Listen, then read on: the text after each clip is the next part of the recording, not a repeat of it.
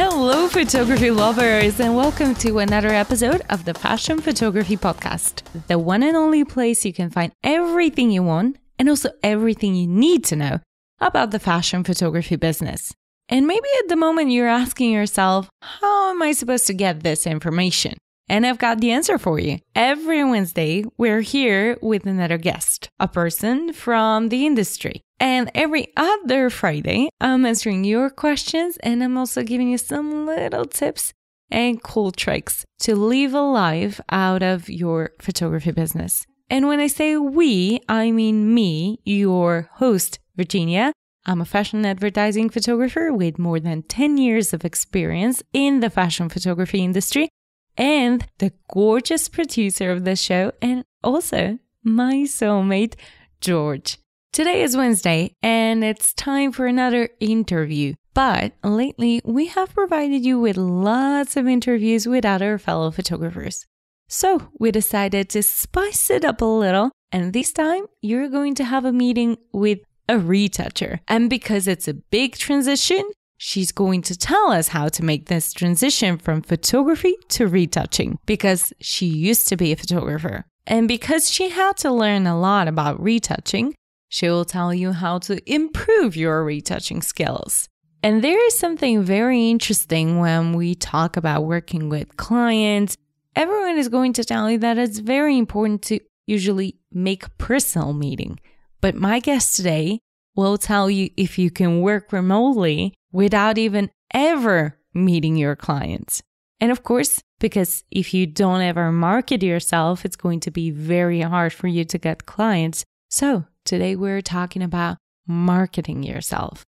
Let me tell you about our friends from Lucy's Magazine. They're waiting for your next beauty or fashion editorial, and one of your images can become their next cover. And now it's time for a podcast, so say hello to our latest guest. Hello, I'm Luca Szalmas. I'm a retoucher. I've been doing retouching professionally for about two years. Before that, I did photography for a couple of years, and that's how I got into retouching. And I feel like I'm at the right place and I found my true passion. So I'm very happy to be interviewed about that. So nice. Just two years and you're yet so good. Oh, thank you. Tell us more about your experience. How did you learn retouching? Wow. Okay. So um, I started out when I was doing photography. I was in high school, so I wouldn't really say it was a very serious adventure for me, but it definitely opened some doors to retouching because I loved processing my photos. And I was also a little bit of a control freak, so I tended to over-edit everything. And it was just really bad, but it was probably the most enjoyable part of the image creating process for me. So I gravitated towards retouching after a couple of years. And honestly, the reason why I'm doing it professionally now, full time, is because I was in desperate need of money. And mm-hmm. my partner recommended me freelancing websites. And I just started doing it because if I can do it for myself, why not try it for other people? Absolutely. And I did it for a little while. But again, I, I did not study retouching or anything. So it was a completely self-taught thing. And I was doing that, but I wasn't really satisfied with it because I didn't get jobs that were challenging and I wasn't really developing my skills because I didn't need to. Did you at least got the money you needed? Well, not really, but it was fun enough that I kept going. And after a while, I realized that, um, yeah, what I'm doing is bad. It's really bad. So I uh, kind of stopped doing what I was doing and I dived into many, many Facebook groups about retouching and I read creative criticism. I read a lot of them and it was till this day, I wouldn't dare to post my work for criticism because really, they were absolutely brutal, but very, very useful. And that's how I started doing retouching the proper way because I learned what not to do before I even started. The criticism was ingrained into my brain before I even knew what layers were. I kind of had a direction. I, I knew how to start and what not to do. Not to do as in, you know, when people fight about frequency separation and stuff like that. I tried to just do it the quote unquote proper way. And um, that's where it started. I don't think I've asked for criticism much because I was just too scared. I tend to learn by myself no matter what. And that's probably not the best way, but so far it's been working for me. And if I'm really, really desperate for help, I ask for help. Would you recommend right now to people that don't have such thick skin to go to groups like that and get a little bit of criticism towards their work? Absolutely. Do as I say, not how I do, because I wouldn't dare to do it just because I can't really take it. But if you want to learn, it's amazing. Seriously, I think I learn more from those groups than anywhere else. I think also the part when you were just looking at other people's mistake and learning from those, I think it's super amazing because you're ready to consume information. And I think this is the main thing that is going to lead you in the future for better results. You know, people usually say learn from your mistakes, but I've always been thinking you can learn from everyone's mistakes. Absolutely, yeah. So you're like the living example of that. And after you continued with this learning process, when was the first moment that you just had this first job for someone else? Once you were done with it, you were just like, oh my God, I did a good job here. You felt satisfied. I say that I started retouching probably about two years ago, mm-hmm. but I've been working as a retoucher before that. It's it's a weird concept, I know, and I'm not proud of the works I did before that. But I did have moments then when I felt like, oh, okay, I accomplished something and this satisfies me. But if we have to talk about the stuff that happened after I actually got into retouching and I did things the proper way and as a business, um, I remember there was a shoot for a company that makes beautiful, beautiful head wraps. And they shot these group shots with Black women because it's a company founded by and owned by, and the, everything that they create is created by Black women. Mm-hmm. And the shots were just absolutely wonderful. That was my first favorite series. It was a lot of pink, a lot of pastels. Ah, beautiful. That was uh, the first moment when I finished and I thought, okay, this is what I want to do. And I will use this shoot forever because I really loved it. We can actually also find this photo shoot on your Instagram account. My Instagram account is L U C A S Z A L M A S, which is just my name. And yes, guys, you can also find them in the show notes, just as usual. And there we can see, for example, on one of the photos, three women all together, and their background is actually the city. And which city is that? I think that's in New York. And where are you based? I'm based in New Zealand. Ooh, well, that's across the whole world. Yeah, it is. It's so amazing because working as a retoucher, actually you can do it from your home and those images can end up everywhere. Oh, tell me about it. It's amazing. Do you ever go on a shoot along with the photographer? No, that's the interesting part. I've never met anyone I worked with. Whoa. Yeah, because I live in the middle of nowhere on a farm. Mm-hmm. My whole career at this point is based out of my office. Yeah, which is crazy because I work with people all around the world, mostly from America and uh, some from London and Europe. But yeah, I never thought I could reach out and meet so many people. It's mind blowing. Yeah, it's crazy, as you said. So you should be very good with your marketing strategy. Do you want to share with us how you reached out to so many people that are so far away? I think the Facebook groups definitely played a huge role in it. I met pretty much fifty percent of the people I keep in touch with regularly in Facebook groups. And I think a lot of my inspiration and a lot of recommendations came from that.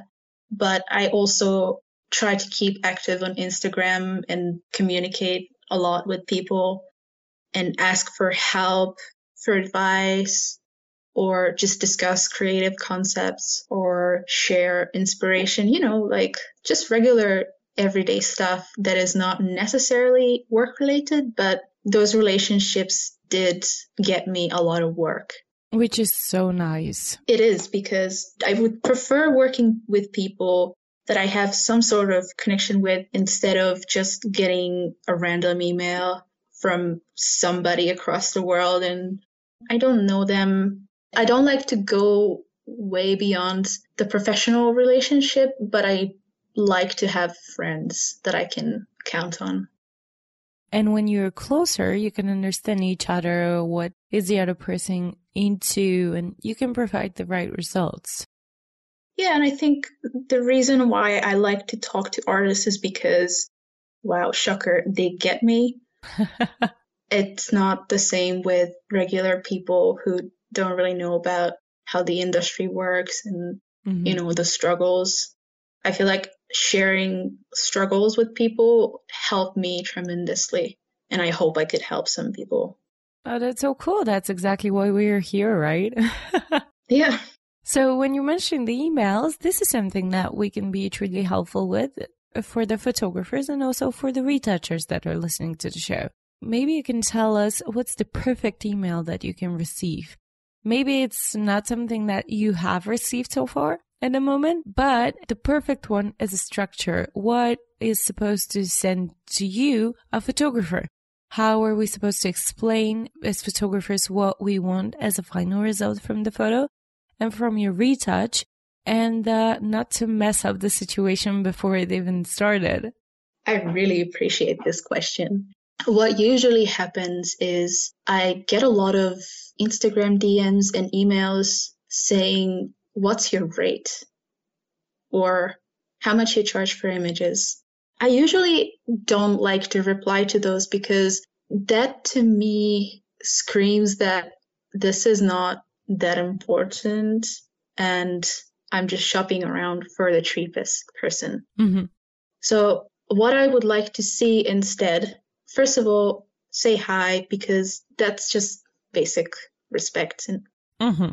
First of all, say hi, tell me who you are. Don't have to go too much into detail, but just tell me, do you do fashion or beauty or lifestyle or wedding or whatever? Tell me what you're looking for exactly, because most of the time people ask me very vague questions, and retouching is, um, it has so much to it. I can't give everybody a black and white answer to this very, very simple question that doesn't really target anything. Mm-hmm. So I like it when people say what they do, tell me what they need, show me what they need, because I like to ask for images before I give a quote, because an image can take five minutes to retouch and it can take five days to retouch. Yeah. And I can't tell without seeing the images or having just a basic idea of what the images are. So I like to get a, a couple of samples. I like to know how many images are there in total, mm-hmm. what the deadline is, if they have a budget, although I usually don't like to ask what their budget is because I feel like that question is a bit of a repellent. For some reason, people like to disappear if I ask about the budget. So I tend to just share that information from my side first. Yeah. Although I, that's not the greatest solution, because we all know that the first person saying a price uh, pretty much loses. But so far, I'm not super concerned about the business side of retouching because I try to treat it as art. Mm-hmm. On top of these things, I usually only need this information to start with, and then we can progress into some deeper information. But that's pretty much all I need. Do you ever do stuff just for your portfolio when you really love the project? Yes, I do. I used to do a lot of collaborations. It was mm-hmm. mainly what I did. I barely worked for money. I just worked for exposure, which is horrible. I really hated it, but it did get me a lot of great portfolio pieces, a lot of amazing connections, and a lot of practice. And I think the time I spent on collaborations was probably the best way to spend my time, because although it didn't pay me, they did give me a lot of knowledge and a lot of connections that I find very valuable, and those got me jobs.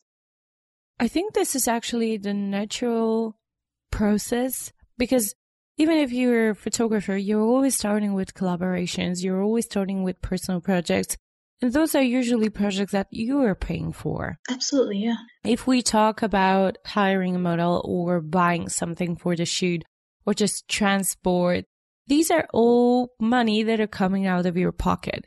But these are also the projects that the clients are seeing. And that's the reason why you have clients, because they're seeing those projects and they're coming to you.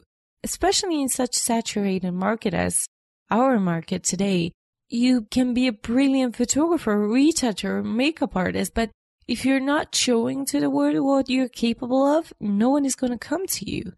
So collaboration projects are so amazing for this. Yes, but I gotta say, lately I haven't really been doing much because I just don't have the time for it anymore, and I think I have good enough pieces already. But so my default position right now is no, I will probably not collaborate, but when I see something really nice and I know the person who's shooting it, for example, I see some behind the scenes shots, mm-hmm. or a friend is telling me that um, they're going to shoot something and I really like the concept and I really like the friend's portfolio, I might ask them to show me some images and I might ask them to collaborate. But yeah, nowadays I feel like I have more control over what I collaborate on. Of course, yeah. When I started, I didn't really think about that much about the quality of the images. I did like them. It would be a lie to say that, oh, they're not good. I just don't like them anymore because my style and my taste and my vision, obviously, during the years it developed, and it was a good practice. I would not change anything.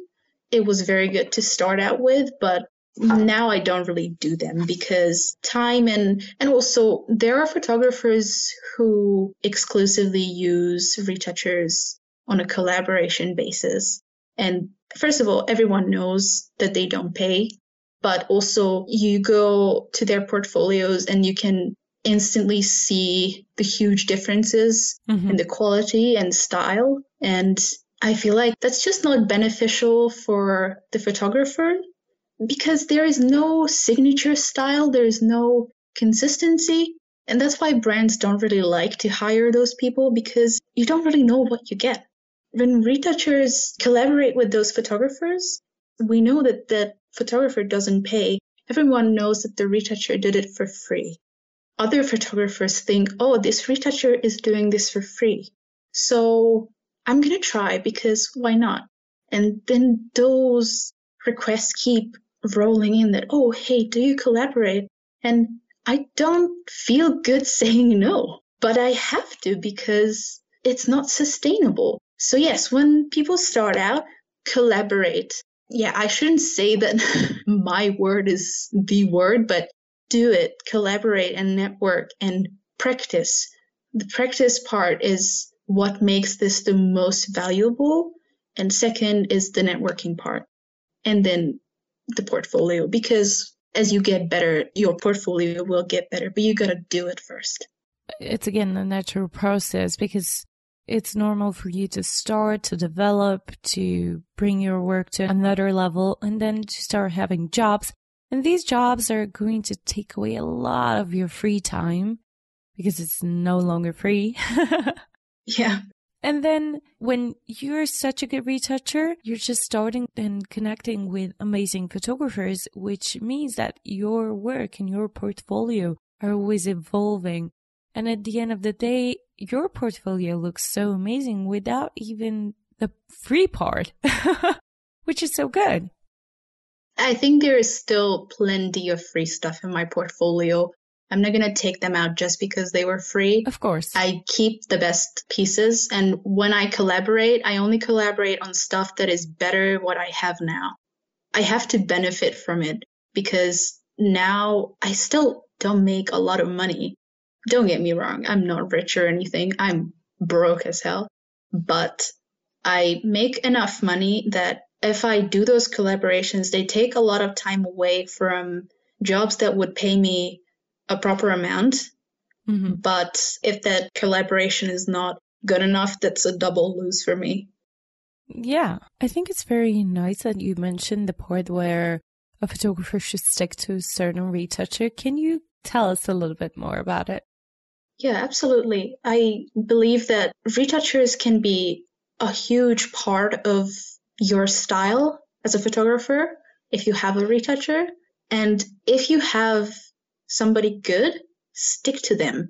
If you don't have any reason to change, why would you? Just stick to one retoucher. There are a lot of photographers who, who do this um, collaboration thing regularly, and you can see the differences. Look, it doesn't matter if a photographer has like two, three retouchers because we're busy. We can't always do the jobs. Mm-hmm. And sometimes you have to find a different person. But if you have a very small set of retouchers, you will have consistent quality, consistent style, and your images will be recognizable. And not just because, oh, that person uses a lot of retouchers and I can kind of pinpoint the style, but wow, that image is so overdone. Because that's what used to usually happens. I notice pictures and I can tell that, oh, it's from a specific photographer, but who's the retoucher? I have no idea. And it's different from every single picture. And I look at the photographer's profile and I think, yeah, I would never hire this person because I won't get consistent quality. That was it for today, guys. And you'll be able to hear more next Wednesday when we'll be back here with the second part of the interview. And until then, you can go to photography podcast dot net where you can find all of our previous episodes and also some additional cool, spicy stuff like special articles just for you. So guys, if you want to know more, go to photography podcast dot net, or if you prefer listening, just make sure to subscribe to our podcast. Thank you guys so much for being with us today, and I'll see you next Wednesday.